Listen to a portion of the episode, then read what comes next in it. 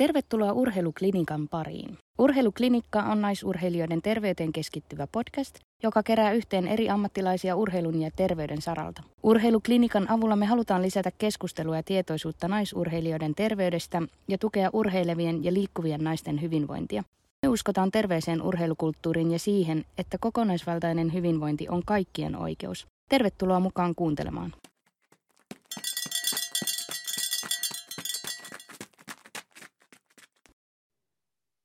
Moi ja tervetuloa Urheiluklinikan toiselle tuotantokaudelle. Tosi mahtava päästä nyt taas tekemään uusia jaksoja mahtavien vieraiden kanssa. On kyllä tosi innostunut fiilis tästä tulevasta kaudesta, että ollaan saatu taas hienoja vieraita haastatella ja olla myös itse oppimassa näistä tärkeistä asioista lisää. Ja tosiaan tuttuun tapaan täällä vieraiden kanssa on höpisemässä minä Julia. Ja minä Anna-Stiina. Jatketaan samalla hyväksi todetulla kokoonpanolla. Kyllä, vaihtuvin asiantuntijoin. Me aloitetaan nyt tämä toinen tuotantokausi yhdellä todella merkittävällä aiheella, mistä on paljon mediassakin ollut viime aikoina – puhetta ja juttua, nimittäin unella.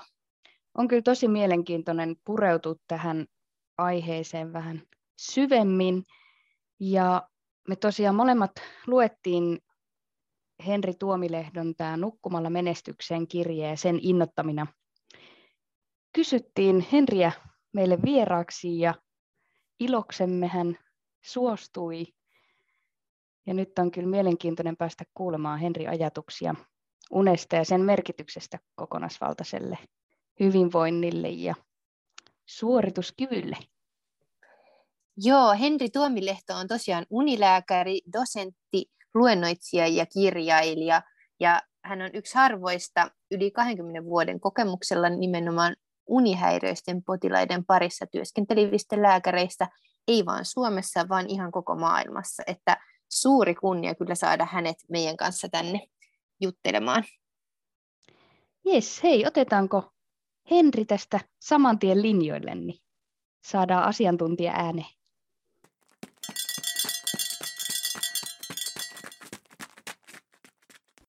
Tänään meillä on suuri ilo ja kunnia toivottaa meidän podcastiin tervetulleeksi unilääkäri ja dosentti Henri Tuomilehto.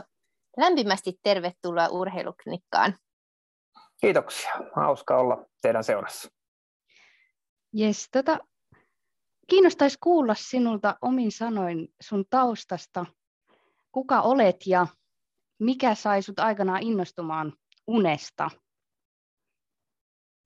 Joo, eli tota, on Henri Tuomilehto ja unilääkäri, eli tuota, on, hoidan tälläkin hetkellä unihäiriöstä unihäiriöstä kärsiviä potilaita ja, ja tuota, Joo, kyllä niin kuin, tietenkin hienoa, niin kuin toimittajat aina kysyy, että, että niin kuin, mikä sun tarinan tausta oikein on, kun aika harvinainen ammatti on, että onko sulla itselläsi ollut jotain karmeita uniongelmia ja sitä kautta olet kiinnostunut unesta, koska se on vaikka mediaseksikästä, jos näin olisi tapahtunut, mutta mun on pakko myöntää, että ei mulla ikinä itsellä mitään uniongelmia ollut, mutta eh, ehkä tuota, mä oon parikymmentä vuotta osannut jo itsekin panostaa siihen nukkumiseen. Eli kyllä totuus on se, että ihan niin kuin, niin kuin vahingon kautta mä eksyin tämmöisen unin kongressiin tuota reilu 20 vuotta sitten ja sitä kautta huomasin niin kuin typeryyteni, eli sen, että lääkärinä olin jo erikoislääkäri siinä vaiheessa ja en tiennyt aiheesta mitään, niin se oli aika järisyttävä kokemus, kun olit asiantuntijana potilaita hoitanut ja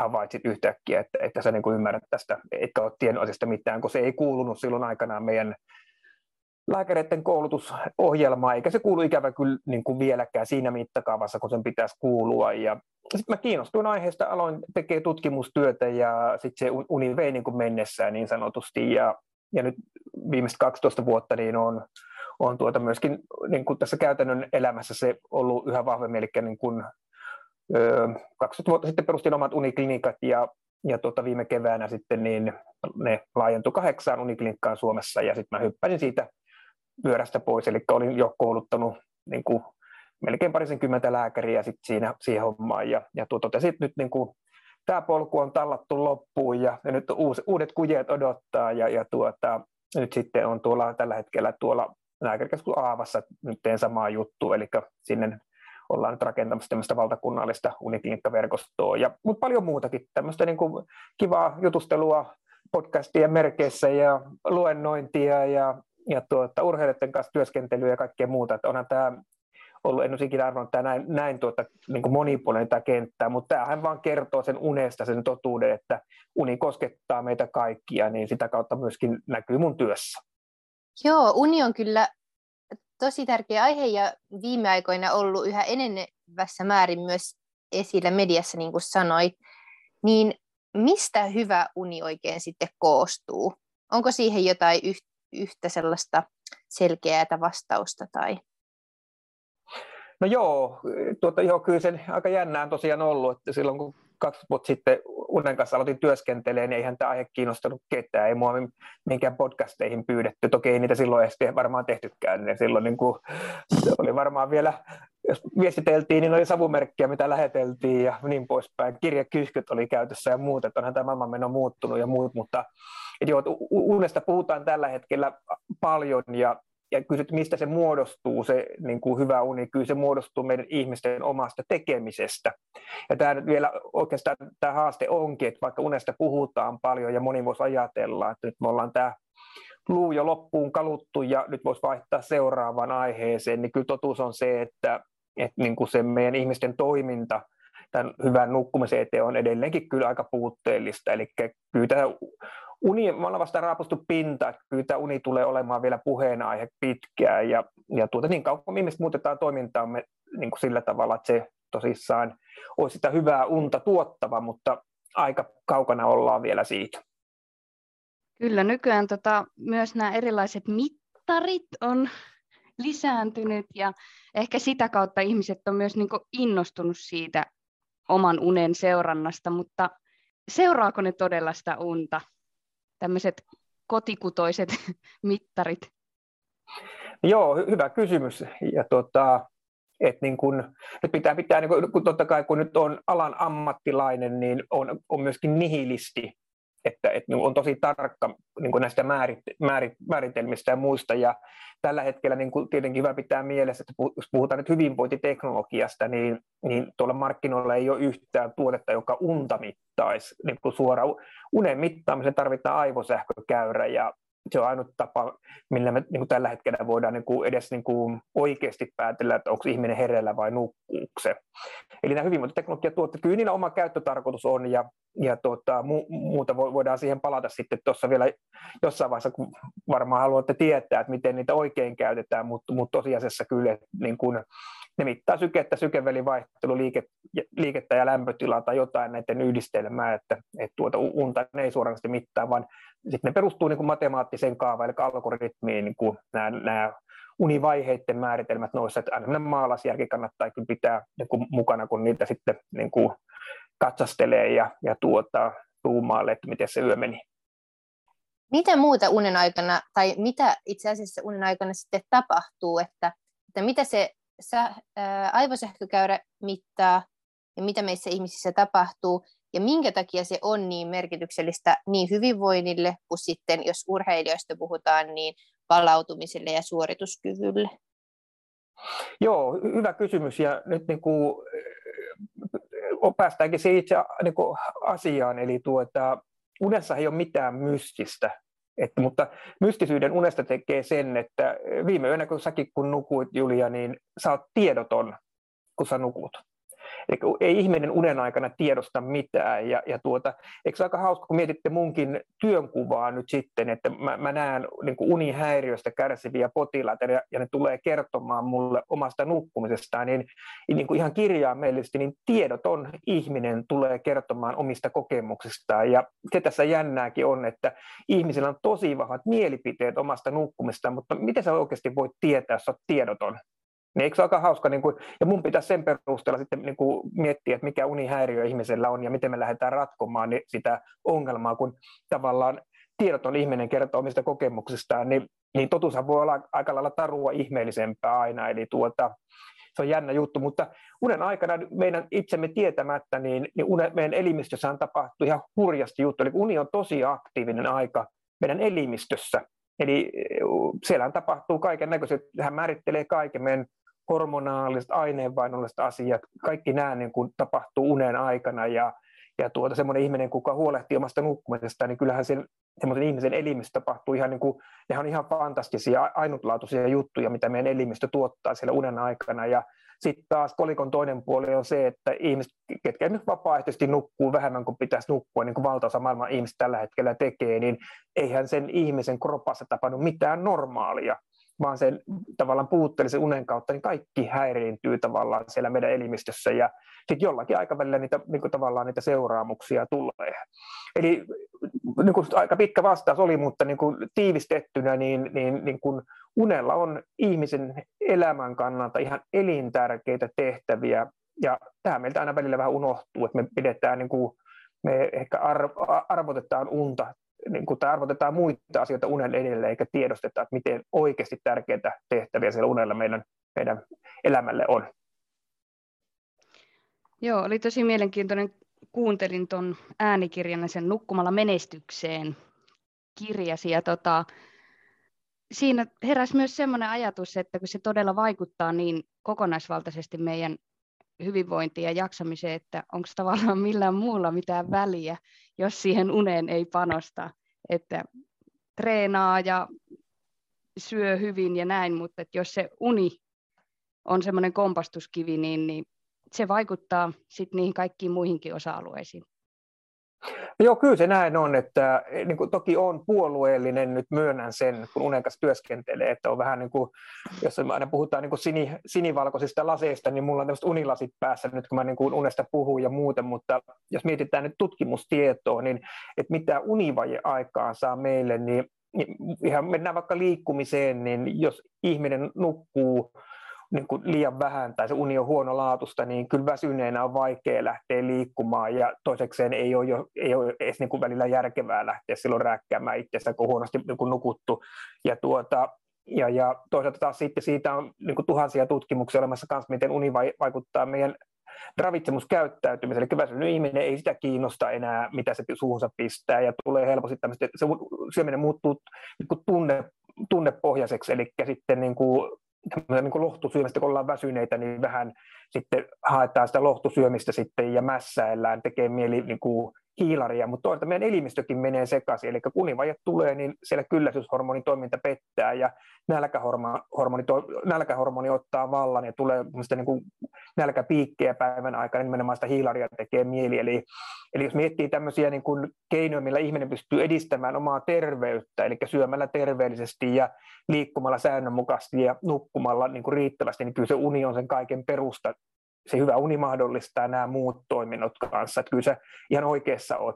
Mutta toki sitten mä ihan nopeasti vielä sama hengenvetoon sanon sen, että on ihmisiä, kellä on isoja haasteita nukkumisessa, niin sitten ei saa myöskään pelotella liikaa, että se, että jos panostaa nukkumiseen eikä ihan nyt saa sitä palkintoa, kun kuulu saada, niin, niin sitten on hyvä pitää myöskin mielessä, että kyllä nämä niin muut terveelliset elämäntavat tavallaan vähän kompensoi ja tukee sitä huonoa nukkumista, että silloin pitää pitää vaan itsestään tosi hyvää huolta.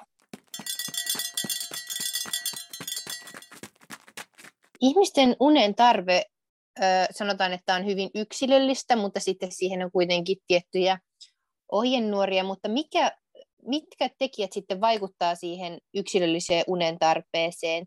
Esimerkiksi vaikuttaako ikä tai sitten fyysinen aktiivisuus tai muut elämän stressitekijät, ja voiko, sitä jotenkin, voiko siihen itse vaikuttaa, että paljonko sitä unta sitten tarvitsee, ja mistä tietää, että sitä saa tarpeeksi?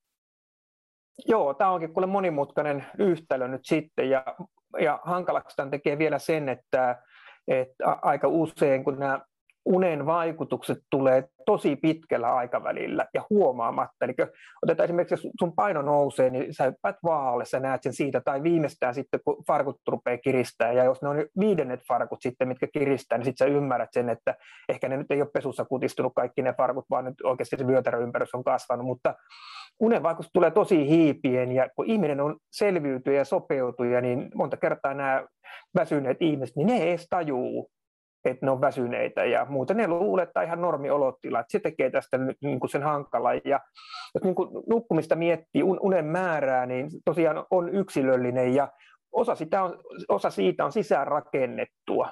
Eli niin kuin meillä on niin kuin ihmisenä niin kuin erilainen unen tarve niin kuin jo niin kuin tavallaan geneettisesti, ja, ja toiset tarvitsevat unta enemmän ja to, kuin toiset. Ja sitten toki siihen tulee myöskin tämä elämän vaihtelu, eli sen yksilön sisälläkin on hetkiä, jolloin unta tarvitaan enemmän ja sitten taas pärjää sillä normaali unen määrällä. Eli silloin kun sulla on niin kuin oikein kunnon kuormitus päällä, niin unihan on kaiken kuormituksen vastavoima. Eli vaikka kun me sairastellaan, on kuumetta ja muuta, niin silloinhan me nukutaan koko ajan, eli elimistö tarvii sitä lepoa silloin tosi paljon, niin, niin sen ymmärtäminen, että kun elämässä on rankkaa aikaa, niin ei, ne, ei se rankka, rankka työ, rankat huvit, vaan nimenomaan silloin pitäisi panostaa kaikki vielä enemmän siihen nukkumiseen, koska niin kun 95 prosenttia kuitenkin sitä palautumista tulee sen, sen nukkumisen kautta, eli uni on meidän tärkein energian lähde, että tavallaan siihen pitäisi panostaa. Ja mä sanoisin näin niin kuin vinkkinä kaikille, ehkä pikkusena haasteenakin, että mä tiedän, että valtaosa ihmistä nukkuu vähemmän kuin pitäisi nukkua, ja ihmiset on vaan tottunut siihen olotilaan, mikä siitä unesta tulee, niin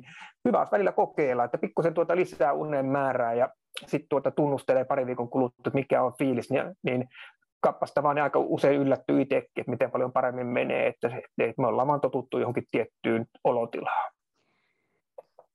Joo, mä muistan, olin lapsi ja nuori, niin mun äiti sanoi aina, että, että se iltauni on tärkeää, niin onko sillä tota noin, niin merkitystä, että missä kohtaa nukkuu, ja toisaalta sitten, että vuorotyöläisenä joutuu joskus nukkumaan päivällä, niin vaikuttaako se sitten siihen unen laatuun?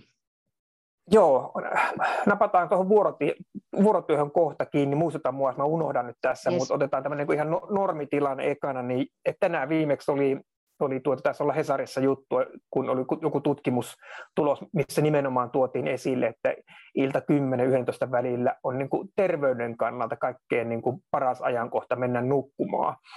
Ja, eli tuota, mistä se johtuu, niin, niin joo, me ollaan erilaisia ihmisiä, että on aamuvirkkuja, iltavirkkuja ja valtaosa meistä on jostakin sieltä väliltä.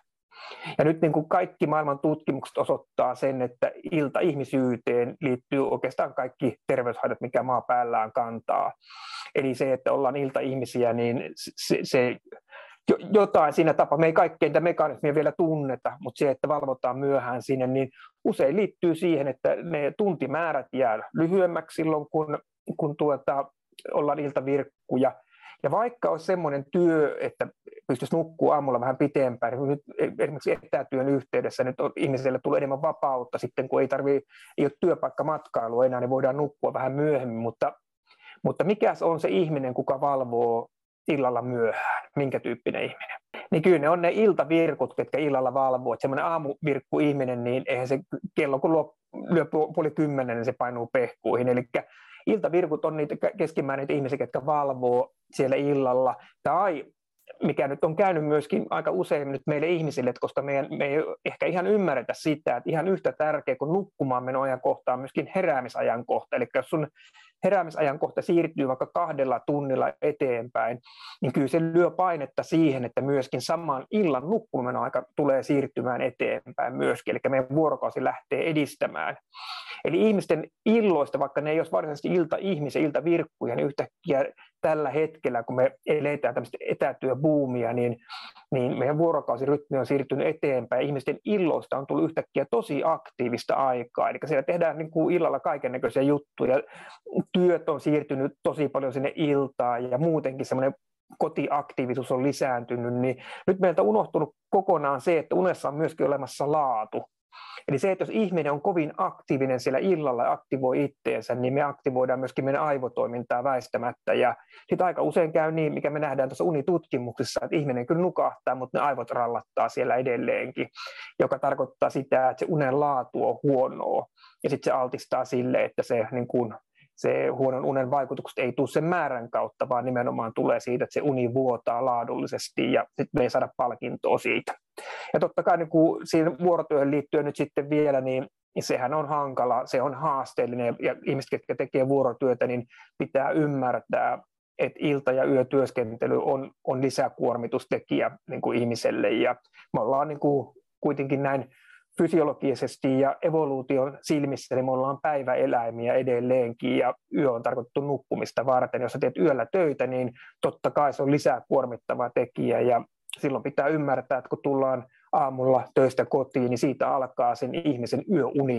Ja sitten pitää tavallaan se yöuni rakentaa silloin aamulla ihan samalla tavalla kuin rakennettaisiin sitä yöunta silloin illalla. Ja pitää varmistaa myöskin, että, että se on mahdollisimman pitkä pätkä, että me pitää niin kuin varmistaa se, että pystyy nukkumaan niin paljon kuin sitä unta riittää silloin, silloin aamulla, mutta eihän se koskaan ihan yhtä ravitsevaa ole, kun se nukuttaisi yöllä ja tarkoittaa sitä kanssa, että, että vuorotyöläisillä niin oikotietä onneen ei ole ikävä kyllä.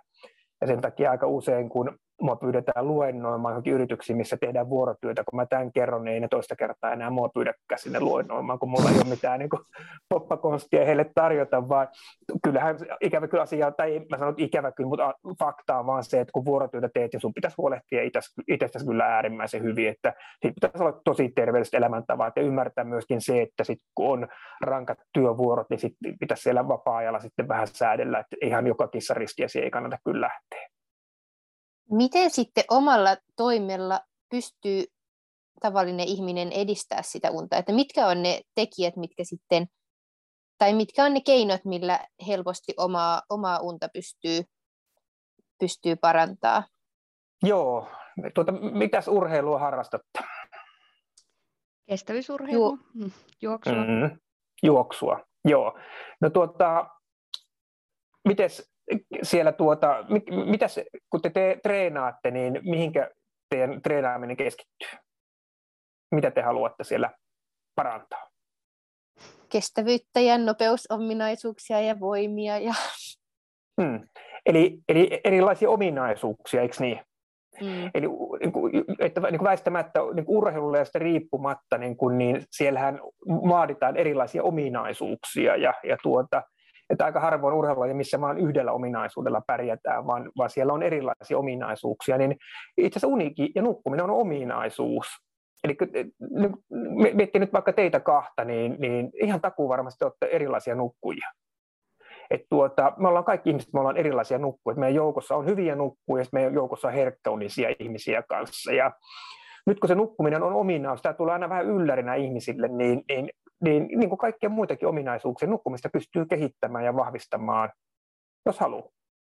Mutta nyt niin kuin, kun tekin niin kuin kestävyysurheilua niin kuin harrastatte, niin, niin, tuota, niin tuota, mitäs luulette, että jos kerran kuukaudessa treenaa, niin kuinka paljon se parantaa niitä ominaisuuksia? Aika vähän. Ei vielä ihan hirveästi. Joo, tietenkin lähtökohdasta riippuu, jos on ihan, ihan rapakunnossa, niin se kerran kuussakin saattaa olla enemmän kuin koskaan aikaisemmin. Ja mut, mutta, tuota, mutta totuus on kuitenkin, että eihän se hirveästi vielä, ei varmaan niin kuin minnekään kisoihin kannata vielä niin kuin ilmoittautua, sillä jos kerran kuussa vedät lenkkarit jalkaa. Ja nyt tämä onkin hauska juttu, että ihmiset ymmärtää sen, että jos me lähdetään fyysistä kuntoa kohottamaan, niin sitten pitää lähteä treenaamaan. Lenkkarit jalkaa ja pitää käydä säännönmukaisesti treenaamassa. Silloin niin on todennäköistä, että se fyysinen kunto kohenee. Ja niinhän tulee tapahtua väistämättä, jos, jos sä käyt treenaamassa, niin väistämättä sun kunto kohenee. Se on ihan, niin kuin, se on ihan fakta. Mutta nyt unen kohdalla, niin tämä onkin erikoinen juttu, että valtaosa ihmisistä niin kuin olettaa ja pitää jopa itsestäänselvyytenä palkintoa hyvästä nukkumista, eli sitä, että me herätään aamulla virkeänä tekemättä yhtikäs mitään. Sitten me ihmetellään aamulla, kun herätään tukkapystyssä, että mistähän tämä nyt taas johtuu. Ja ihmiset on kyllä tosi taitavia ulkoista. Aina löytyy joku muu syy. Aina löytyy jostakin syy, miksi mä niin kuin, on väsynyt. Milloin se on naapurin koiran vika, milloin se on niin kuin lasten vika, milloin se on puolison vika, milloin se on työpaikan vika, milloin mikäkin. Joskus siellä on täysi kuu ja joskus on vääränväriset villasukat ollut jalassa nukkua ja jotain muuta, mutta aina löytyy joku syy. Kun totuus on se, että se ihminen ei ole tehnyt mitään sen nukkumisen eteen ja, ja tuota sitten vaan niin kuin pidetään itsestäänselvyyttä, että aamulla herätään virkeinä, niin tämä mua aina ihmetyttää, että, että, niin kuin, että, että meidän ymmärrys on kuitenkin loppujen lopuksi vielä tällä tasolla. Varmasti sitten jotenkin ajatellaan, että se nukkuminen on sellainen perustaito, että ei, sitä, että ei siihen kuuluiskaan panostaa, että sen kuuluisikin tulla sieltä ihan luonnosta, ja sitten jos ei se uni tuukkaa luonnosta, niin sitten vasta ruvetaan ihmettelemään ja ehkä just etsimään niitä syitä, että mistä tämä nyt voi johtua. Joo, näin se menee. Ja kysypä niiltä huonosti nukkuvilta ihmisiltä, niin ne ymmärtää kyllä sen, että hyvä uni ei ole itsestäänselvyys. e, niin kuin ne ymmärtää, mutta, mutta onko, niin pakko aina niin kuin mennä sinne mutaan ja saveen ennen kuin tavallaan hiffaa sen, niin tämä on se mun tavallaan aina se niin kuin, niin kuin kysymys ihmisille, että, että niin kuin, koska uni on fysiologia ja sä et voi huijata fysiologiaa, jos sä luulet, että sä huijat fysiologiaa, eli jos sä tiedät, että sun pitää nukkua seitsemän tuntia ja sun nukut vaan viisi tuntia, niin ei sulla ole mitään saumaa olla seuraavan päivänä niin kuin parhaassa tikissä, ei mitään saumaa. Et jos sä niin kuvittelet muuta, niin sitten sä huijat ittees. Niin, niin joskus on kyllä tosi hyvä ihan ennaltaehkäisevästi niin kuin nähdä vaivaa, ja uni vaikuttaa itse asiassa, niin kuin oli aikaisemmin puhetta kaikkeen meissä, niin jos johonkin haluaa elämässään panostaa, niin kyllä mä näkisin, että kyllä se niin kuin ykkösjuttu olisi se nukkuminen. Mutta tämä on vaan mun mielipide. Sä oot tainnut itsekin äh, toimia aika paljon urheilijoiden tukena äh, erilaisissa joukkueissa ja, ja tilanteissa, niin, niin onko sulla sitten näille urheilijoille ollut selkeä neuvo vaikka, että miten unta ajatellen treeni kannattaa ajoittaa, että onko siihen joku sellainen, että sitä kannattaa tehdä tiettyyn aikaan vuorokaudesta aamulla heti herättyä tai sitten töiden jälkeen, jos ei ole ihan huippurheilijasta kyse vai onko siihen jotain ohjenuoraa? No joo, jos ei me puhuta niin ammattiurheilijasta, niin sitten totta kai niin, aika usein mä näen sen, että sitten se niin liikunta ja liikkuminen on sehän on vaan, se tukee sun hyvinvointia. Eli tavallaan niin kuin siitähän on kyse, että, että miten se edistää sun hyvinvointia ja terveyttä. Ja silloin tietenkin tärkeää on tietenkin säännönmukaisuus, tärkeää on kuunnella itteensä, Eli ei hakata päätä seinää, että, että, tuota, silloin niin kun, että on se säännönmukaisuus tärkeä siinä mielessä, että sen ei ole pakko olla aina hikiliikuntaa ja kovaa treenaamista, vaan se voi olla joku päivä vaikka se, että kävellään niin 20 minuuttia, puoli tuntia tai tehdään joku palauttava juttu, venytellään, tehdään vähän vatsalihaksia tai tämän tyyppisiä juttuja, niin, ja, ja tuota, niin se edistää sitä kokonaisuutta paremmin kuin se, että niin kuin sit niin kuin, niin kuin juntataan niin kuin joka päivä jotain, ja, ja sitten loppujen kun saadaan aikaa se, että ollaan ihan ihan juntturassa vedetään ylikuntoon itsemme ja muuta, niin tärkeä on semmoinen kuulostelu.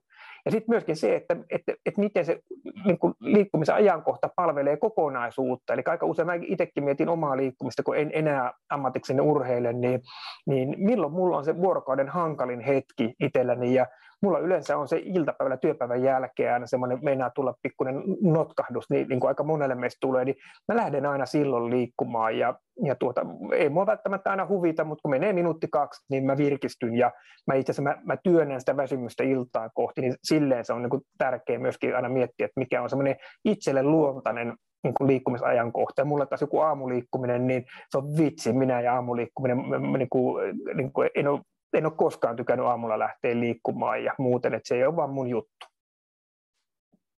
Mitä sitten, jos aikapaineiden takia joutuu vaikka tekee treenit aina kauhean myöhään, tai joku päivä joutuu tekemään myöhään ja tietää vaikka, että, että se sitten yleensä joko viivästyttää sitä unta, tai niin kuin tuossa aiemmin sanoit, niin saattaa sitten heikentää sitä unen laatua, vaikka se uni saattaisikin tulla, niin niin onko siihen sitten jotain vinkkejä, millä sitä pystyisi kompensoimaan sitä elimistön virittyneisyyttä sitten sinne iltaan, vai onko se sitten sellainen asia, mikä pitää ottaa huomioon ja hyväksyä, että jos sinne lenkkipolulle tai salille lähtee kauhean myöhään? Kyllä se niin kuin tämä jälkimmäinen on, pitää ymmärtää, mitä se tarkoittaa. Ihan samalla tavalla kuin jos otat alkoholia illalla, niin se kuuluu ihmisten sosiaaliseen elämään, mutta jos sen teet, niin sun pitää ymmärtää, että mitä se tarkoittaa niin kuin unen kannalta sit kanssa ja muuten, että, että on ihmisiä, ketkä niin kuin liikkuu illalla ja muuten, ja se ei vaikuta niiden nukkumiseen, ja ne, ne pärjää sen kanssa hyvin, ja se tavallaan se niin kuin, kokonaisuus pysyy hyvin hallussa, mutta jos sä huomaat, että se liikkuminen sit, niin kuin vaikuttaa niin kuin haittaavasti sun unen, niin pitää niin kuin tarkkaan miettiä, että, aa, että kuinka usein sitä liikkumista, että jos se on vaikka kerran viikossa ja sä itse koet, että se on tärkeää, että se on vaikka joku sählyvuoro, missä sä näet kavereita ja muita, niin, ja sä itse koet, että se on niin kuin sulle niin kuin muuten tärkeä juttu, niin sitten se on niin kuin valinta ja sitten mennään sinne, mutta sitten pitää niin kuin ymmärtää, että aamulla kun herää tukka pystyssä, se ei auta kyllä tiuskia kellekään muulla, vaan kyllä se syypää, se löytyy sieltä peliedestä sitten kyllä ja muuten, se on tämmöinen valinta. Mutta sitten jos niitä treenejä on paljon sitten ja, ja muuten sinne iltaan painottuu ja muuten, niin kyllä se sitten niin kun on niin kun semmoinen valinta, mitä mä ehkä en suosittele koska sitten sä nakerat sitä omaa palautumista koko ajan ja ennen mitä myöhemmin se tulee kyllä sitten eteen. Sitten yleensä niin kun, niin kuin jollakin ikävällä tavalla sitten, että se pitää, niin niin kuin sanoinkin, niin kuin sitä kokonaisuutta niin kuin miettiä tarkasti, että etenkin sitten jos olet vielä työssä käyvä ihminen ja sulla on tämmöinen, mikä aina meillä välillä unohtuu, että jos liikut säännönmukaisesti ja tavoitteellisesti ja käyt vielä töissä, niin tämmöisen ihmisen se elämän kokonaiskuormitus voi olla jopa suurempi kuin ammattiurheilijalla. Joo, sä työskentelet siis unihäiriöklinikalla, eli olet tässä vuosien saatossa nähnyt paljon unihäiriöisiä potilaita, niin onko ne unihäiriöt jotenkin lisääntynyt viime vuosina vai onko se vaan, että ollaan niin kuin herätty tunnistamaan niitä? No sekä että, sekä että joo, mutta kyllähän tämä niin kuin monestakin syystä, eli tuota, maailmanmeno on muuttunut, eli tuota, niin kuin elämän tempo niin työmaalla kuin vapaa-ajalla on niin kuin, niin kuin, niin kuin huikeasti lisääntynyt, eli asiat tapahtuu ja, ja vaatimus asioiden tapahtumiselle on niin kuin kasvanut huomattavasti, eli niin kuin semmoinen kaikissa viestinnässä ja muissa, niin, niin, tuota, niin pitää reagoida tosi nopeasti. On sitten niin kuin, niin kuin sanoin, työelämässä tai vaikka vapaa-ajalla, että jos niin kuin kaveri lähettää sulle jonkun viestiä sitten tuntiin vastaan, niin eihän sulla kavereita enää kohta ja niin poispäin. Niin, niin tämän tyyppiset jutut.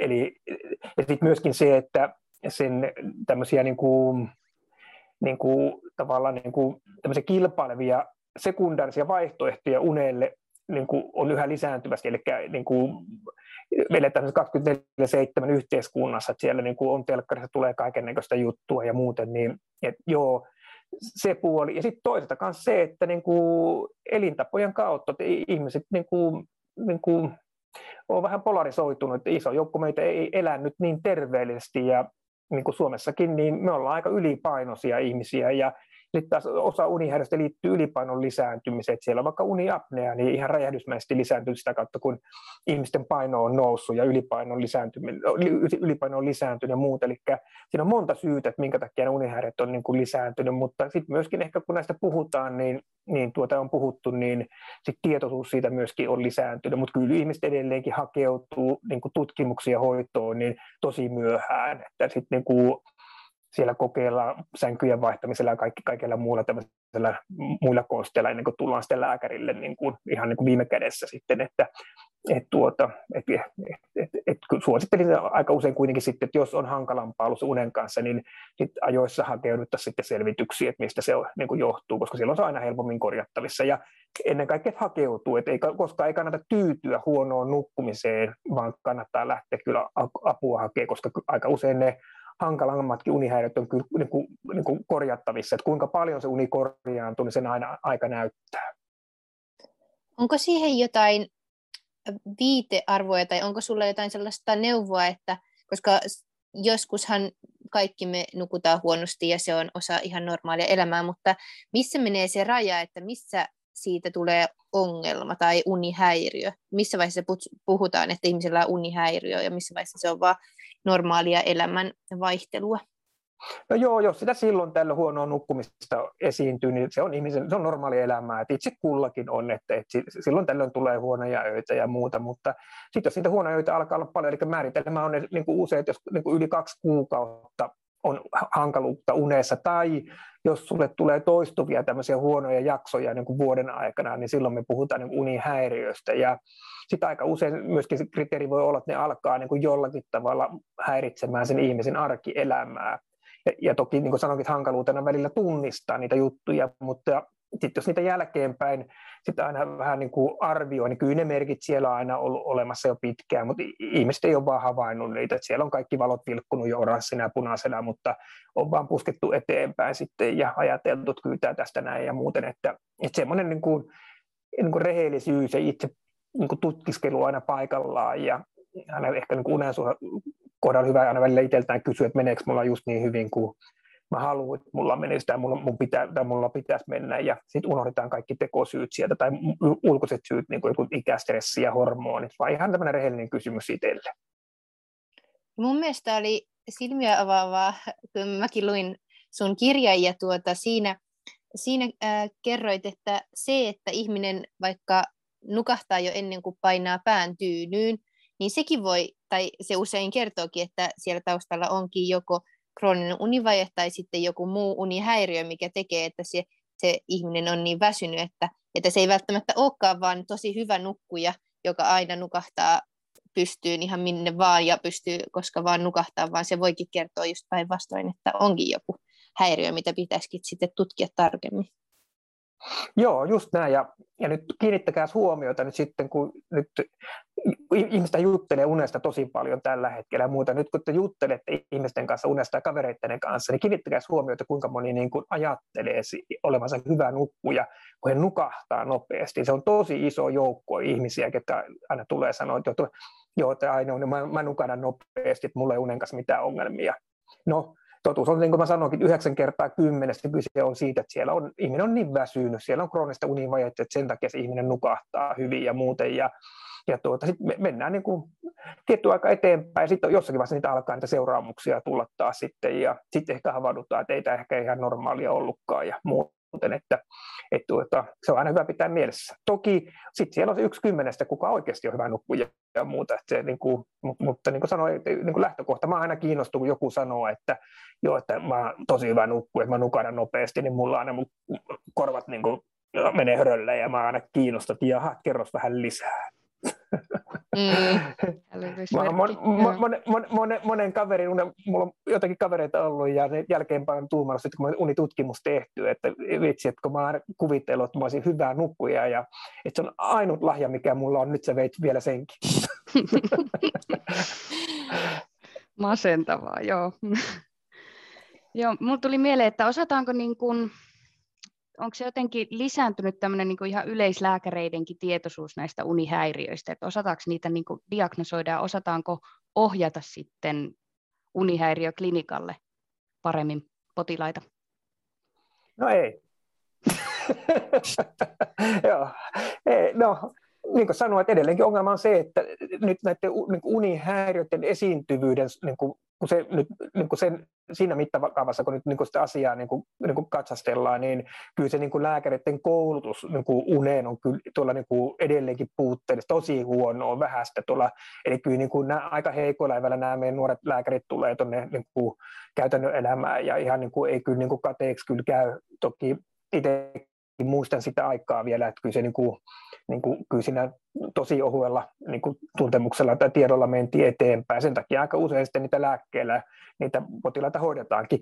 No, mä ehkä vähän karrikoin, kyllähän tämä nyt on tietämys tietenkin lisääntynyt ja, ja tuota osaaminen lisääntynyt viimeisen 10-20 vuoden aikana, mitä se on ollut silloin mutta kyllä siinä edelleenkin iso ymmärryksen niin kuin ajattelu, että ehkä semmoinen vähättely on vähän vähentynyt, että ennen tuumattiin vaatio, että kyllä sitä ennättää nukkua myöhemminkin, tai että sitten älä stressaa, että kyllä se siitä niin kuin se uni korjaantuu, mutta ehkä nyt on alettu ymmärtää, että oikeasti mitkä ne unen vaikutukset sille ihmiselle on, ja sitten otetaan nämä nämä uni-ongelma, ongelmaspotilaat niin kuin vakavasti kanssa. Että kyllä varmaan semmoinen tietämys on kyllä lisääntynyt. Koko ajan me ollaan parempaan suuntaan mennyt, mutta lääketiede on hidasta, aika konservatiivinen niin kuin ala on. Tämä lääketiede muutokset tapahtuu hitaasti ja muuten. Ja sitten on paljon muutakin niin kuin tietoa, mitä lääkäreiden pitäisi niin kuin omaksua, niin, niin tuota, ymmärrän hyvin aina, että ei niin kuin ihan kaikkea voi perehtyä, ja, mutta, mutta, mutta, mutta tuota, odottelen edelleenkin sitä, että, niin kuin, että tulisi myöskin vähän, niin kuin, että saataisiin sinne koulutusohjelmaan vähän enemmän tästä unesta näille nuorille lääkäreille. Se olisi tosi makeita. Entä onko sitten jotain erityisiä unihäiriöitä, jotka tyypillisesti urheilijoilla esiintyy? No joo, kyllä on, että niin kuin pitää pitää mielessä se, että, että nimenomaan urheilu aika usein on se, että, että niin kuin lähtökohtana, niin kuin, nehän on terveyden perikuvia ajatella, että niillä ei mitään sairauksia ole, mutta urheilijat on ihmisiä kanssa siinä missä muutkin, että onhan tiettyjä sairauksia, mitkä ei millään tavalla liity elintapoihin, ne voi olla osa on perinnöllisiä ja muita, ja, ja sitten myöskin se, että ehkä isoin ongelma urheilijoilla on nimenomaan se, että ne ei nuku riittävästi niin kuin, niin kuin siihen omaan treenaamiseen nähden, että aika usein nimenomaan urheilijoilla huomataan se, kun ne tulee unitutkimukseen, niin voi sanoa, että melkein poikkeuksetta, niin siellä löydöksenä univaje. Eli kuitenkin vaikka he itse kokee, että unessa ei ole mitään ongelmaa, niin me nähdään kuitenkin että siihen kokonaisuuteen nähden, että se nukkuminen ei ole riittävää. Että joko siellä on määrällistä ongelmaa tai sitten siellä niin kuin, niin kuin itse aiheutettuna se laatu ei ole ihan semmoista kuin kuuluisi olla. Et se on se kaikkein yleisin niin kuin semmoinen, ja sitten niin kuin mietitään sitten vähän, että miten me lähdetään niin kuin sillä omalla tekemisellä niin kuin petraamaan ja huomioimaan sitä nukkumista enemmän. Mutta sitten ehkä tämmöisiä niin kuin, niin kuin ihan unihäiriöitä, sit, sit, niin kuin, mitä urheilijoilla esiintyy, eli urheilijoistakin meidän joukkueeseen, niin kyllä siellä semmoinen kymmenellä prosentilla on ihan uni isompaa ongelmaa siinä nukkumisessa. Ja kyllä kaikkein isoin ongelma on, on tietenkin tämmöinen herkkä unisuus, unettomuus, mikä muutenkin on yleisen ongelma, niin, niin siellä urheilijassakin on tämmöisiä tunnollisia pedantteja, suorittajia, perfektionisteja, ja se on tämmöinen riskitekijä kyllä tämmöiselle herkkäunisuudelle myöskin sitten, ja muuten niin tuota, että se, niitä, sitä esiintyy. Ja sitten toinen, mikä on tyyppi, tyyppiunihäiriö, on tietenkin levottomat jalat, oireyhtymät. Silloin kun, niin kun se on perinnöllinen niin kun sairaus ja ja kova treenaaminen sitten niin, niin kuin provosoi sitä tuota levottomia jalkoja, niin niitä esiintyy niin kuin urheilijoilla niin kuin ylimitoitettuna niin kuin siihen normaaliväestöön verrattuna. Joo, tuo oli myös asia, minkä mä tajusin kirjalukiessa, että itse just kovien treenien tai kisojen jälkeen niin kärsii tuosta levottomista jaloista, että, että on sellainen kuumottava, kuumottava olo jaloissa ja vaikea pysyä sängyssä sitten paikallaan, kun käy nukkumaan. Nyt sitten aiemmin ei ollut oikein osannut sille sellaista termiä antaa, vaan oli vain epämääräinen sellainen vaikea nukkumisvaikeus aina tuollaisien treenien jälkeen, mutta nyt ymmärtää, että mistä se johtuu. Ja just itse on kokenut, että siitä kylmä, kylmästä suihkusta tai kylmästä kylvystä on siihen kyllä ollut apua. Joo, kyllä se näin on, ja sehän on niin kuin tavallaan, voi olla jopa katastrofaalinen huippurheilija, jos se ymmärrät, että on levottomat jalat, ja se, se kyllä nakertaa sitä niin kuin nukkumista ja palautumista kyllä aika nopeasti, ne, ne tuota, pahimmillaan, mitä mäkin olen nähnyt ja muuten. Että, mutta sitten kanssa se on hyvin niin kuin hoidettavissa oleva niin kuin ongelma, että se, niin kuin, sitähän on typerä kärsiä, ja sitten pitää vaan lähteä niin kuin se, selvittämään sitä ja sitten niin kuin, ensin se hyvä oma tekeminen, niin kuin sanoit itsekin, että niin kuin se kylmä voi olla ja venyttelyt ja sitten toki etenkin naisurheilu saattaa liittyä niin kuin, niin kuin tämmöiseen matalaan niin kuin niin kuin rautavarastoihin ja tuota pitää tsekata sitten, että, että miten se rauta imeytyy. Ja sitten jos on oikein hankalia levottomia jalkoja, niin se ei ole olemassa ihan oma lääke siihen. Miten sitten, jos tota yöllä tulee nukuttua huonosti, niin voiko sitä sitten kompensoida päiväunilla? Tai onko se suositeltavaa, vai viekö se sitten sitä unipainetta sieltä yöltä pois? No joo, en kompensoisi kyllä päivätorkulla huonoa nukkumista. Että, no, urheilijoilla on näyttöä niin tutkimuskautta siitä, että päivätorkut on hyödyllisiä Eli niin kuin urheilussa, niin kuin, niin kuin, mitä on havaittu urheilulla, että se niin kuin parantaa reaktiokykyä, toi päivätorkut, niin se on ehkä semmoinen isoin juttu, mikä siellä niin kuin, mikä niin urheilulla tuota, niin kuin, miten urheilijat hyötyy päivätorkuista ja muuta, mutta no power napit sitten 20-30 minuuttia, se on sitten siinä ja, ja tuota, eikä, eikä sillä kompensoida mitään ja sitten toki kaikille urheilijoille se ei sovi, eikä kaikki ei osaa nukkua päivätorkut, niin sitten ei kannata ottaa stressiä siitä asiasta, ei vaan niin se ei ole vaan sun juttu sitten, ja, ja joillekin taas myöskin se, että kun nukut päivätorkut, se häiritsee yöajan nukkumista, niin sitten ei kannata kyllä päivätorkkuja nukkua, mutta jos se tulee luontevasti, niin silloin mä suosittelen päivätorkkuja, mutta nimenomaan lähdetään hu, niin kuin huonoa yöunta kompensoimaan, niin mä aina sanonkin, että koskaan ei kannata katsoa taaksepäin, vaan katse pitää olla eteenpäin, eli jos olet nukkunut huonosti, niin sitten katse suunnataan seuraavaan iltaan, ja luodaan siellä elementit sitten, ja ja niin kuin osataan jo vähän arvioida sitä, että nyt niin kuin on univajetta, niin rakennetaan se ilta semmoiseksi, että annetaan sinne mahis sille, että voi sieltä tavallaan sitten ottaa sen kompensaation. Esimerkkinä voin kertoa vaikka itsestäni. Mä tuossa olin pitkällä matkalla ja oli pitkä paluumatka sitten ja mä tiesin, kun mä Suomeen tulin takaisin, niin niin oli ollut tosi pitkä reissu ja en ollut sen, sen matkan aikana nukkunut sitten ollenkaan lentojen aikana ja muuta. Ja, ja tuota, sitten kun ilta tuli, niin mä rakensin illan niin, että mä aikaistin kaikkia mun iltatoimia parilla tunnilla. Ja sitten kun mä illalla söinkin pari tuntia aikaisemmin, kun mä yleensä syön, niin mä tähtäsin siihen sitten koko ajan, että sitten ruoan jälkeen, kun väsy tulee, niin mä menen pehkuun ja mä menin noin kahdeksan maissa nu, nu, nu, sänkyyn ja nukahdin kyllä saman tien silloin, kun oli niin rankka päivä ollut. Ja heräsin 12 tuntia myöhemmin, eli kahdeksan seuraavana aamuna mutta se lähtee nimenomaan siitä että ymmärryksestä, että, että tuota pitää antaa mahis sille unelle, että mä en päivällä sitä kompensoinut päivätorkulla, vaan tähtäisin nimenomaan sinne iltaan, sitten sinne laitoin kaikki paukut. Joo, oli mielenkiintoinen. Siinä kirjassakin tuli esiin tämä niin ruokailun rytmittämisen niin merkitys siihen unen, hyvään uneen. Mi, millä tavalla se, tai millä tavalla sitä just kannattaisi rytmittää, että se tulisi jotenkin luontaisesti se väsymys sinne oikeaan ajankohtaan ja uni olisi sitten laadukasta? No joo, no me ollaan kaikki yksilöitä, eli niin kuin mitään semmoista niin kuin yhtä ainoutta oikeaa totuutta ei tietenkään ole, ja lääketiede on silleen vielä jännä juttu, että niin kuin lääketieteessä yleensäkään ei ole yhtä, niin kuin harvoin yhtä ainoutta totuutta, vaan samaan lopputulokseen voi päästä monella tavalla, ja, ja, ja tuota, niin kuin unenkin suhteen jokaisen pitäisi löytää ne omat jutut, millä tavalla sitä unta edistää. Mutta yksi keino tavallaan, yksi helppo keino on nimenomaan sitten toi ravitsemus ja, ja tuota, ja, ja siihen panostaminen, että miksi se on helppoa, no me ollaan Suomessa, meillä on niin ruokaa saatavilla, toinen juttu, että ruoka vaikuttaa aina meidän vireystilaan, kun sä syöt, niin aina tapahtuu elimistössä jotain, ja kolmas juttu on vielä, että valtaosa meistä tykkää syömisestä, eli nyt kun miettii näitä rutiineja niin kuin unenkin osalta, mitä voi tehdä, niin kyllähän se tietenkin mahdollisuus siihen, että niitä rutiineista tulisi pysyviä, kasvaa, jos ne on itsestä mukavia juttuja, mitä tekee, niin, niin syöminen on pääsääntöisesti mukava, niin, niin kyllä siitä niin näyttö on, että sellainen säännönmukainen ruokarytmi edistää hyvää nukkumista ja palautumista, eli päivän aikana kun säännönmukaisesti syö, niin se niin kuin, tavallaan se energiataso pysyy hyvin yllä koko ajan, ei tule koskaan niin kuin ahmittua niin kuin sitten tavallaan niin kuin ruokahetkinä niin kuin liikaa ja eikä tule päivään niitä semmoisia niin kuin, niin kuin, niin kuin hirveätä niin kuin koomaa sitten ruokailun jälkeen, koska ne kaikki koomat, niin ne kyllä tahtoo sitten aiheuttaa sen, että iltaa kohti vauhti niin kuin kiihtyy sitten ja ihminen alkaa virkistymään. Eli tavoitteena siinä olisi tavallaan se, että päivällä meidän vireystila olisi korkea ja ihminen olisi energinen päivällä ja ruoka on hyvä keino niin kuin siihen, kun huolehtii ovat säännönmukaisesti niin kuin päivän aikana syö. Ja sitten myöskin se, että mitä me Suomessa pelätään kun ruttoa, niin iltasyöminen, että ajatellaan, että, aa, että se ekanakin vaikuttaisi jollakin tavalla painoon.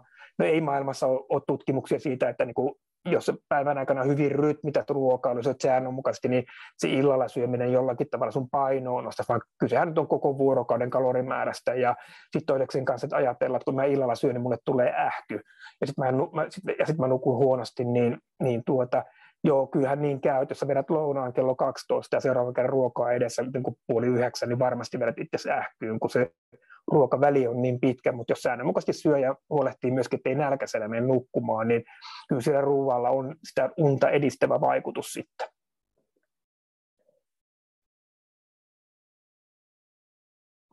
Vielä voitaisiin ottaa tuo, nuo erilaiset mittarit tosiaan, että ne on hirmu suosittuja nykyään ja on erilaista sormusta ja kelloa ja kaikenlaista, niin, niin kannattaako sitten niitä ollenkaan seurata vai pitäisikö sitä seurata vaan sitä omaa vireystilaa päivällä ja sitä pohtia, että, että tuleeko sen kautta nukuttua riittävästi vai, vai voi, voiko niistä olla sitten hyötyä, että jos niitä vaikka viikkotasolla seuraa, että saa vähän sitä omaa trendiä katsottua vai mikä sun näkemys näistä älylaitteista on? No joo, pitää ymmärtää, että mikä niiden tarkoitus on. Eli jos tarkoitus on se, että sä näytät hyvältä, kun sulla on se sormus trendikäs, kun sulla on sormus sormessa tai kello kädessä, ja sit, sä esittelet niitä joka päivä jossakin työpaikalla, että mikä sun readiness score on ja niin poispäin, niin, niin, niin kysymys kuuluukin, että ketä kiinnostaa jonkun readiness score, ei ainakaan mua, että tuota, jos joka aamu niitä esitellään, koska monethan vaihtelee kuitenkin, joka, joka yö on erilainen ja muuta, ja ei niin pidä juuttu. Kyse on niin kokonaisuudesta pidemmällä aikavälillä. Mutta sitten tavallaan, jos sä teet elämäntapamuutoksia, sä lähdet muuttaa niin kuin elintapoja terveellisemmäksi, sä muutat vaikka lisäät askelia tai sitten niin kuin rupeat huolehtimaan, että nukut vähän enemmän, eli lisäät vaikka unen määrää, rauhoitat iltaa tai muutat jotain ruokailurytmiä tai jotain tämän tyyppistä e, e, niin kuin, niin kuin elintapamuutosta teet, niin, niin näissä muutoksissa hankaluus on aina se pysyvyys. Eli ei me ihmiset jakseta tehdä, me jaksetaan kaksi viikkoa tehdä jotain juttuja keskimäärin, sitten se lopahtaa. Mutta nyt jos sä seuraat vaikka jollakin kellolla tai sormuksella sitä dataa, vaikka, vaikka sykevälivaihtelua siellä, ja sitten sä huomaatkin, että katos vaan kun menen tuntia aikaisemmin nukkumaan ja mä oon lisännyt vähän askeli mun päivässä, niin mun yöhön on alkanut tulla lisää sykevälivaihtelua, se on kasvanut. Eli mun elimistö niin kuin, niin kuin voi paremmin, mun elimistö tykkää tästä. Ja sitten yhtäkkiä meille tuleekin mahis siihen, että se ihminen jää niin kuin vähän pitemmäksi aikaa kiikkiin siihen muutokseen, ja yhtäkkiä meneekin kuukausi kaksi. Ja jos vaikka unen eteen teet töitä kaksi kuukautta säännönmukaisesti, niin kyllä on tosi iso todennäköisyys, että alkaa tulla myöskin subjektiivista hyötyä, eli sä alat kokea itsekin jotain hyötyä siitä, eli vaikka heräät aamulla virkeämpänä, niin siitä on vaikea enää hypätä pois sinne vanhaan juttuun, jossa koet, että sun päivät menee paljon paljon paremmin kuin ennen, niin niin semmoisessa niin niillä on niin kuin, niin kuin tosi iso merkitys tavallaan sen ihmisen elämässä. Ne vähän tukee tämmöistä elintapaa muutosta niin kuin apuvälineinä. Mutta niin kuin näkyy niin kuin meikäläisestäkin, että ei mulla sormuksia eikä kelloa. Ky- ky- tosi tärkeä on myöskin se itsetuntemus ja tavallaan se niin kuin itse niin kuin kuulostelut, miltä musta tuntuu niin kuin kanssa. Ja illallakin, niin kuin, kun mua väsyttää, ei mun tarvitse kellosta katsoa, että nyt mä menen nukkuu, vaan mä, kun mä tunnen, että mua väsyttää, niin mä menen pehkuun. En mä tarvitse mitään apuvälineitä siihen, niin kuin, vaan mä kuulostelen sitä itsestäni. Jos mua villalla väsyttää, niin vaikka puoli kymmenen, ei mun tarvitse kellosta katsoa sitä, että kello on puoli kymmenen, että en mä voi vielä mennä nukkuun tai mä voin nyt mennä nukkuun, vaan mä menen, koska musta tuntuu siltä, koska mä tiedän sen, että mun elimistö kertoo mulle, että nyt pitää mennä pehkuun. Eli kyllä se on tärkeää tavallaan se, niin kuin, myöskin itse tuntemus siinä tavallaan tämän unenkin osalta ja ehkä kaikkein isompana juttuna sitten, että kun niitä tuntemuksia tulee tai jos se sun niin kuin kello tai sormus näyttää jotain, niin sitten pitää myöskin toimia. Eli sitten niin kuin pitää luottaa sitten siihen tuntemukseen tai sitten siihen dataan, eikä vaan niin kuin sivuuttaa ne, että, että, on, että nyt on että mua nyt väsyttää, mutta kyllä tästä kohta ohi menee, vaan sit pitää luottaa siihen, että jos on väsynyt ja muuta, niin huonosti palautunut, niin sit vaikka esimerkiksi treenaamisen suhteen, niin sitten vähän kevennetään sitä treeniä ja muuta, että ei nyt sitten pusketa itseä sinne nurkkaan.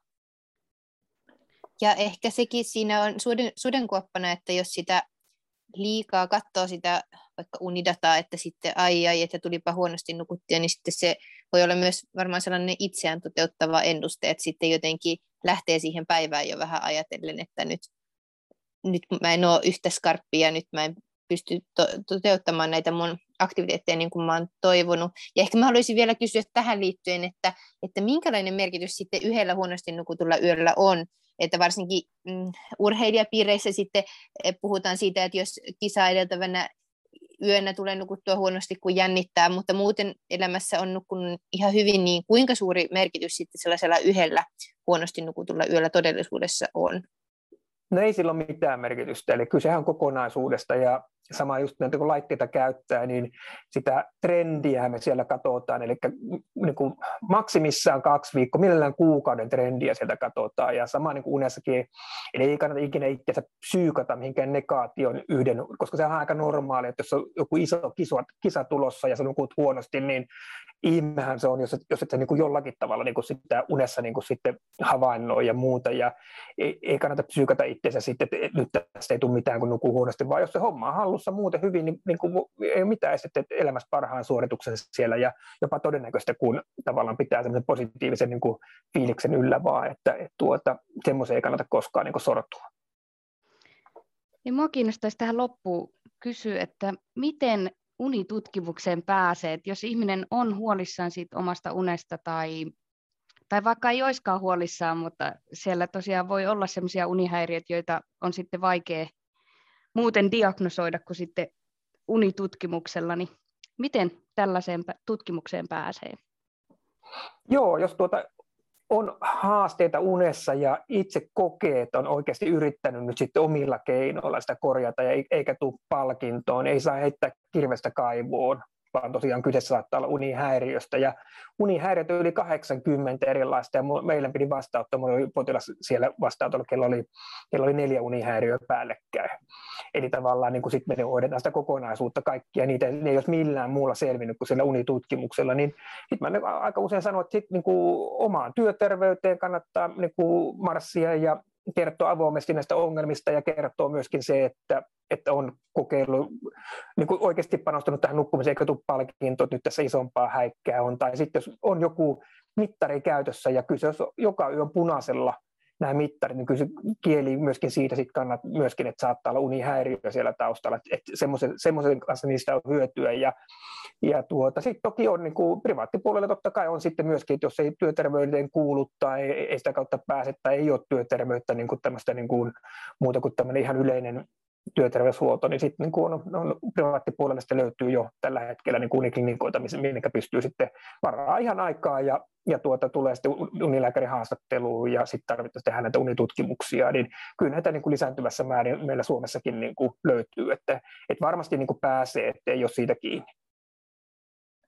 Entä sitten, jos joku kuulija tota, haluaa tarkemmin lukea sun ajatuksia ja ja tota, kuulla sun tekemisistä, niin mis, mitä väyliä pitkin sut voi tavoittaa tai mi, mistä sun juttuja pääsee kuuntelemaan tai lukemaan?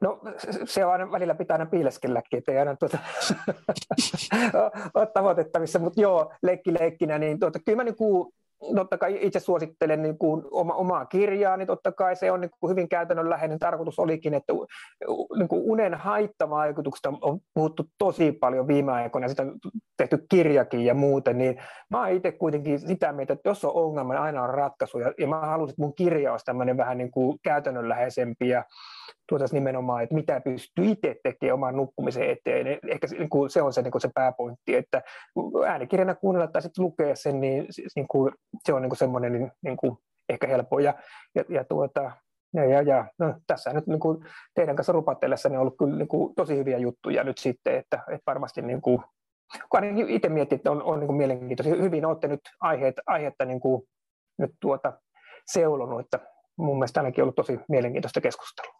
Joo, ollut kyllä on tosi kyllä mielenkiintoinen ollut. uppoutua tähän niin kuin tässä viime aikoina vielä enemmän. Ja tosi hienoa, että saatiin sinut vieraaksi. Kiitos. Kiitos Niinpä. ajastasi. Ja Kiitoksia. tästä tuntuu, että voisi vaan puhua loputtomiin, mutta, mutta varmasti hyvin kattavasti ollaan kuitenkin nyt jo saatu käytyä asioita. Just näin. Mä toivon oikein hyvää. Tuota, kiitoksia vielä, kun sain olla teidän kanssa jutulla ja toivon oikein hyvää tuota alkanutta vuotta ja vielä parempaa nyt vuotta 2022, niin kuin mitä nyt viime vuosi oli. Yes, kiitos, kiitos samoin. samaa. Moi moi. Moi moi. moi. moi.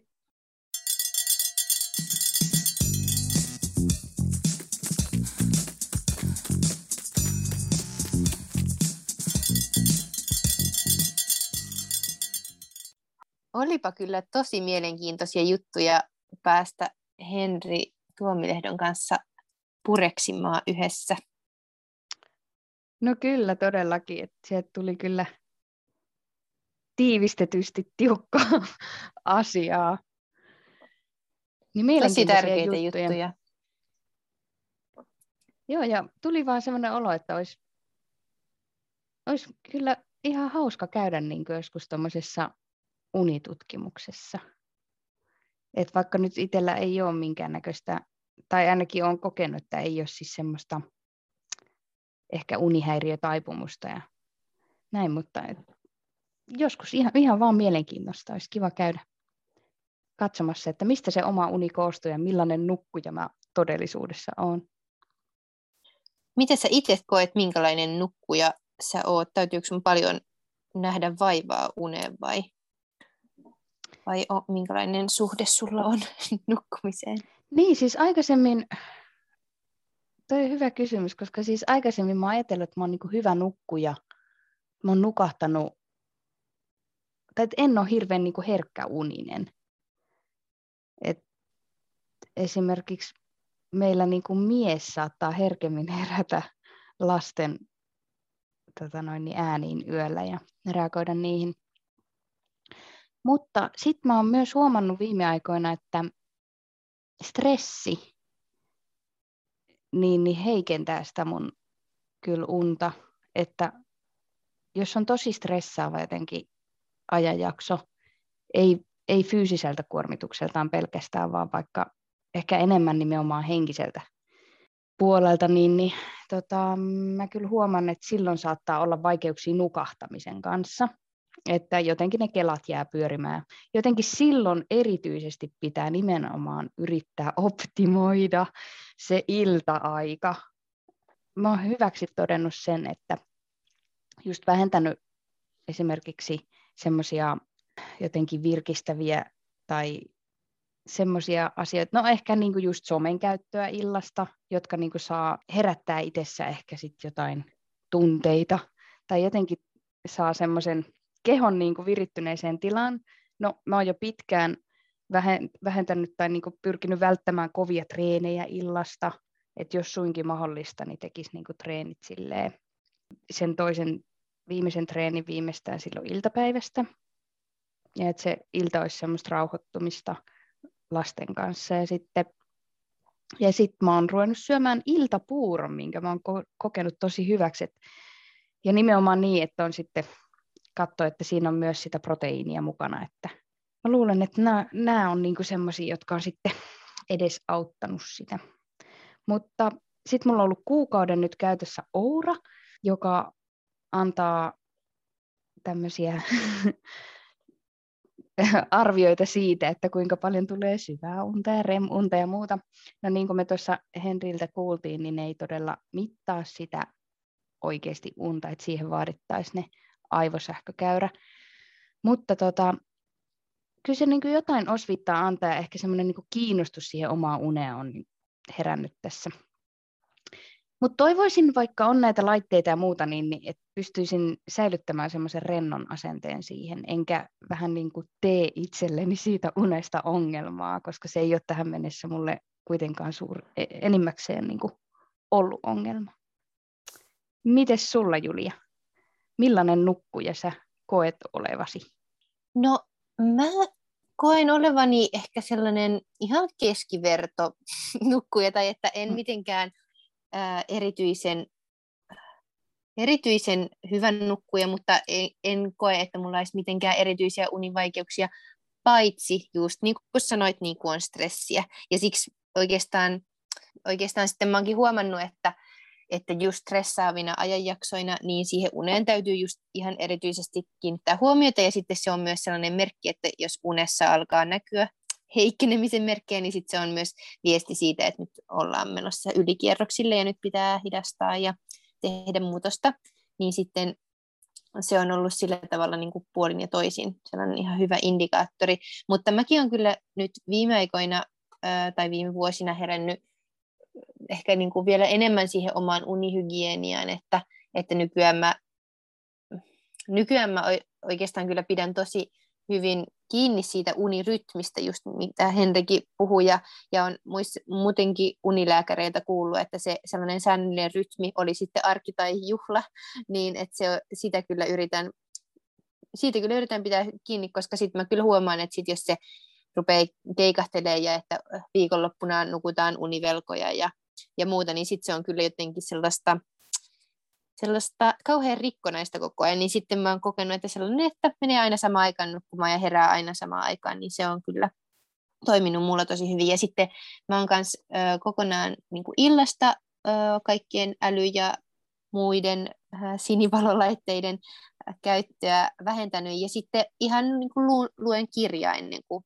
menen nukkumaan. Ja mä oon kokenut, että se on sellainen tosi hyvä sellainen mieltä ja kehoa rauhoittava toimii. Ja sitten se oli hauska tuosta ravitsemuksesta tai ruokarytmityksestä justkin, että, että, että, että aiemmin mä söin e, iltaruuan aika myöhään, mutta sitten jotenkin, jotenkin sitten ravitsemuksen opiskelun ja muun yhteydessä sitten vähän niin kuin aikaistanut sitä, sitä kunnon ruokaa ja sitten syönyt vaan iltapalaa, mutta sitten Henri Tuomilehdon kirjassa just puhuttiin siitä, että se on itse asiassa ihan hyväkin just vaihtaa iltapalan ja iltaruuan tota, niin järjestyspäikseen, että syöki hyvän, hyviä välipaloja siinä iltapäivässä niin, että, että on energiaa ja, ja jaksaa puuhata ja treenata, ja sitten syökin sen kunnon ruoan vasta sitten lähempänä sitten nukkumaan menoa. Sitten mä oon kokenut, että se on helpompikin, että, että ei, ei tule sellaista kauhean kyllästä oloa sinne iltapäivään, jolloin olisi hyvä olla sellainen energinen, mutta ei kuitenkaan sellainen raskas olo, vaikka kun tekee treeniä, niin sitten mä oon, mä oon nyt sitä sitten uudelleen aktivoinut sitä enemmän etelä-eurooppalaista sille, sillä tavalla ruokailurytmiä, että sitten se kunnon ruoka onkin siellä illemmassa. Joo, toi muuten hauska, kun mainitsit tuon etelä-eurooppalaiset, huomannut tuolla matkustaessa, että tota, se todellakin on niin kuin normaalia tuolla eteläisessä Euroopassa, että syödään niin kuin yhdessä se iso iltaateria. Et ei ole semmoista pienempää iltapalaa, vaan se on niin se oikeastaan päivän semmoinen pääruoka.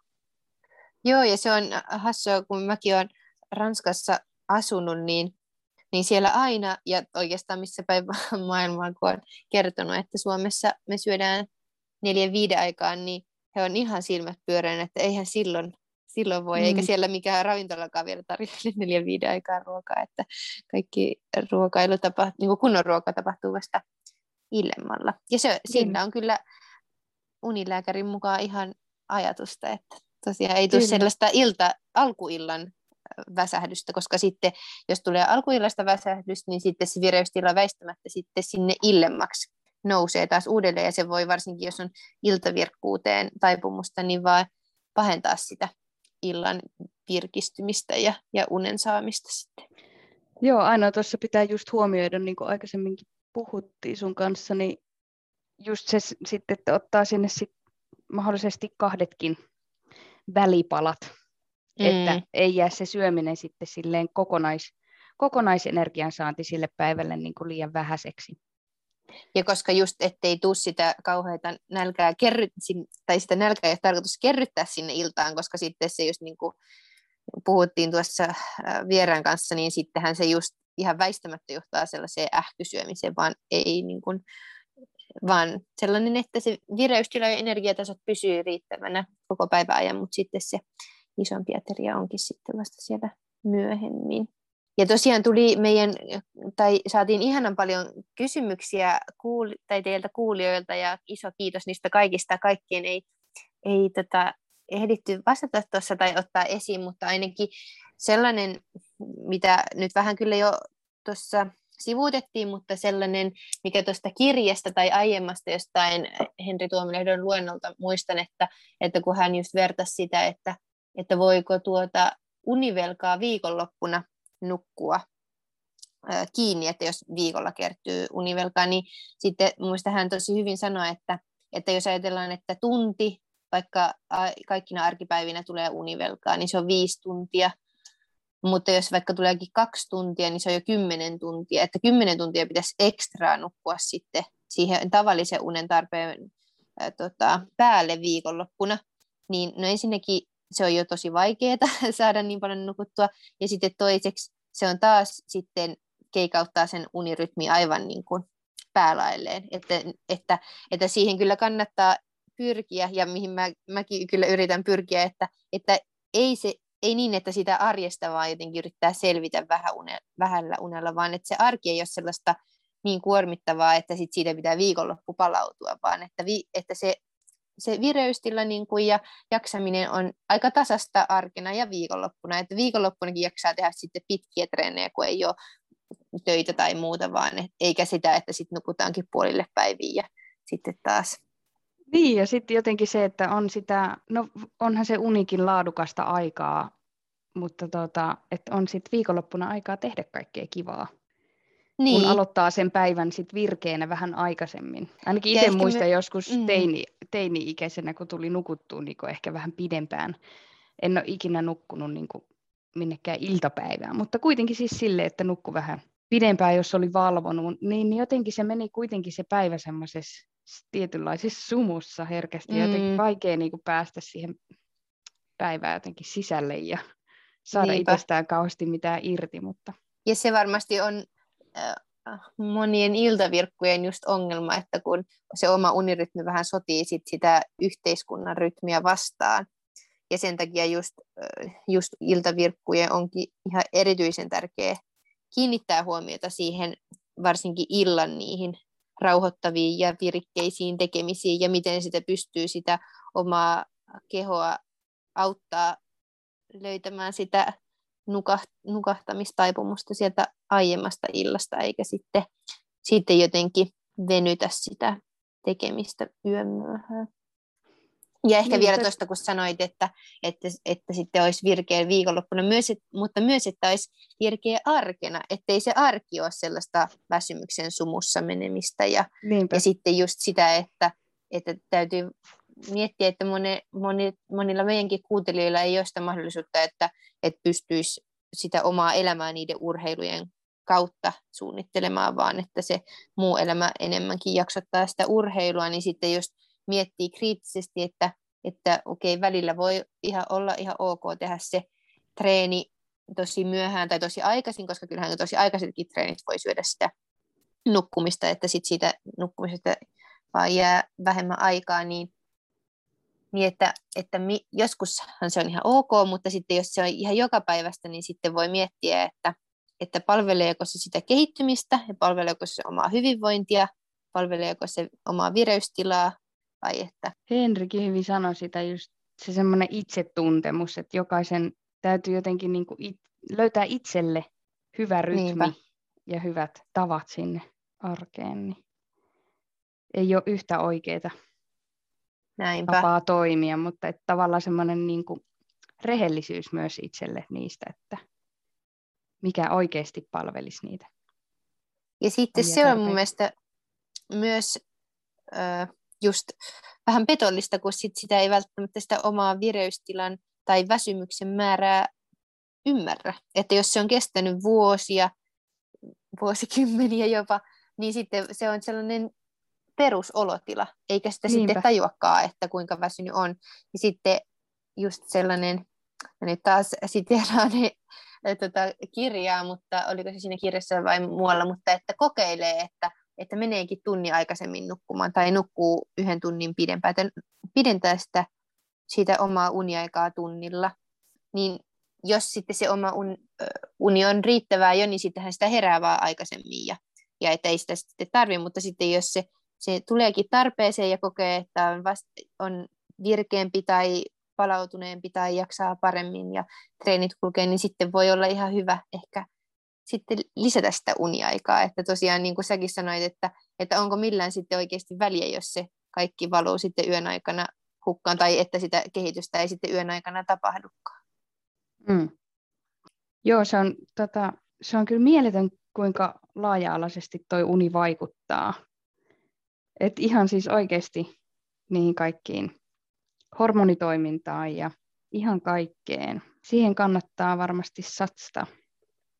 Niin, se on kyllä varmasti niin kuin, niin, se on varmasti yksi isoimmista äh, mahdollisuuksista panostaa omaan terveyteen ja hyvinvointiin ja myös sitten samalla ympäröivien ihmisten niin kuin hyvinvointiin, että on, mä ainakin koen olevani aika paljon parempi ihminen silloin, kun mä oon hyvin nukkunut ja, ja tota virkeä, kun sitten sit tulee erilaisia tunnepurkauksia ja äksyjä ja känkkäräkkiä, kun on väsynyt, niin, joita Toi... sitten myöhemmin ei ehkä pidä ihan Toi järkevinä. Se on kyllä ihan totta, että tota, jos ei itsensä, niin sitten voisi vois nukkua sitten muiden vuoksi. jos ei itsestä löydä tarpeeksi motivaatiota, niin... Nukkumalla paremmaksi ihmiseksi. Niin. Ja sitten myös jotenkin mä oon huomannut, että sitten jos on nukkunut huonosti, niin sitten niin kuin puhuttiin, että se saattaa helpommin erilaisia hiilihydraattihimoja ja kaikkea sellaista aiheuttaa, mutta sitten jotenkin myös sellainen, että ihminen varmaan jotenkin pyrkii kompensoimaan sitä huonoa energiatilannetta, niin kuin vireystilan, vireystilaa sillä, että sitten niin kuin ylimääräistä energiaa ravinnosta, mikä nyt ei varmasti sille ihan auta. Mutta sitten mm. sellaisen mä oon itse asiassa huomannut, tulikin mieleen, että, että mä oon tosi herkkä taas kofeiinin vaikutukselle.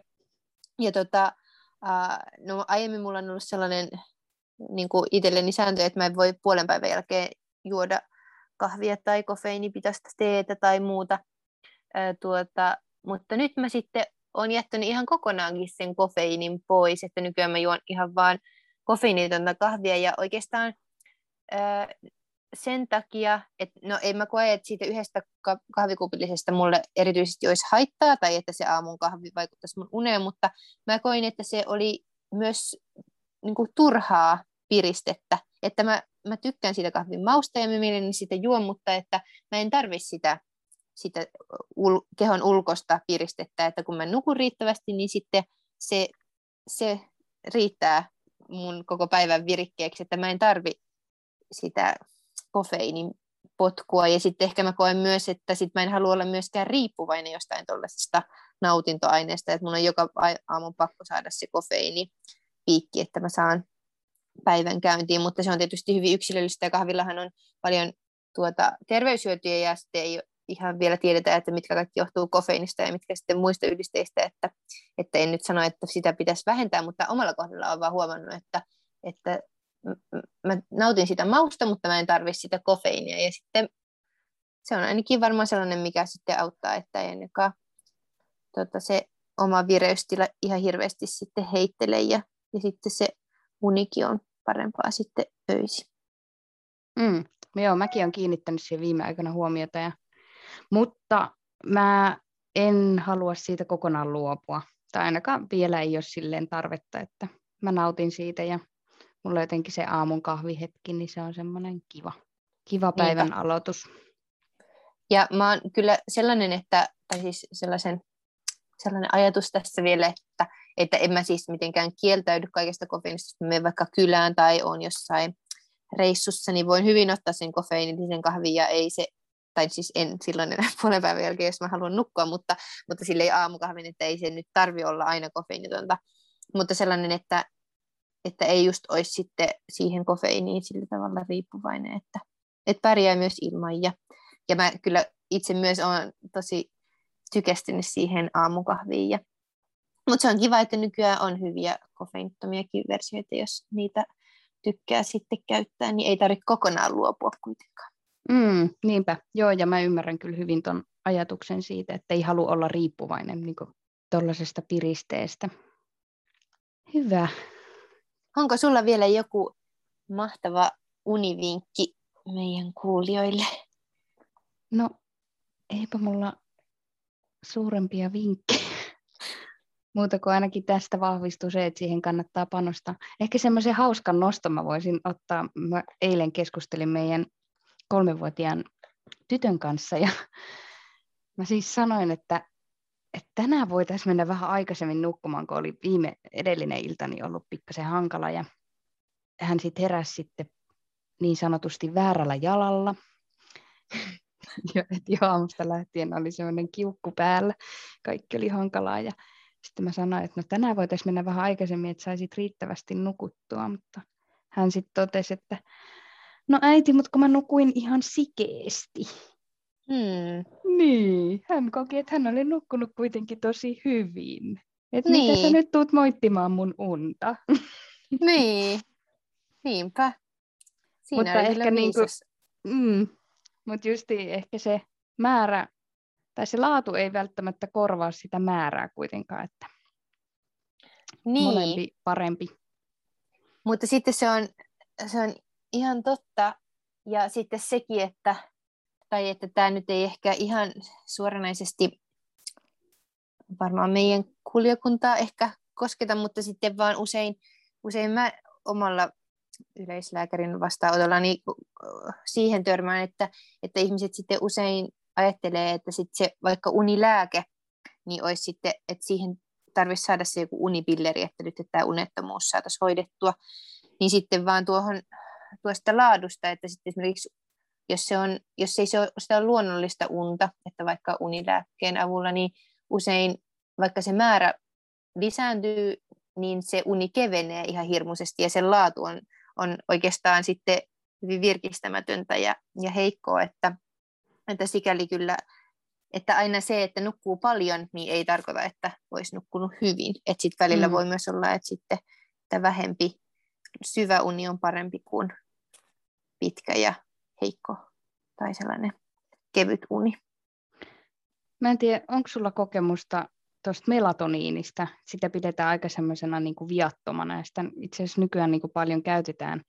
Mutta että mä en tiedä, onko sulla niin kuin lääkärinä siitä näkemystä, että onko siitä, kannattaako ennemmin, niin kuin Henrikin sanoi sitä, että ennemmin niin kuin lähtee sitä muuta elämää muokkaamaan ja pyrkii sillä siihen hyvään uneen ja niin kuin helppoon nukahtamiseen kuin sitten niillä lääkkeillä, mutta että mitä mieltä sä oot melatoniinista? No tota, melatoniini on siitä eri, vähän eri kastia kuin muut nukahtamislääkkeet tai unilääkkeet, että se on varsin, äh, varsin turvallinen ja sitähän mm. paljon vaikka suositellaan aikaero aikaerorasituksessa, vaikka jos matkustaa, matkustaa toiselle puolelle maailmaa tai, tai tota, myös jopa sellaisessa, että jos on vaikea, vaikea rauhoittua nukkumaan tai että saa, sitten sitä käytän niin kuin nukahtamisen aikaistamisessa.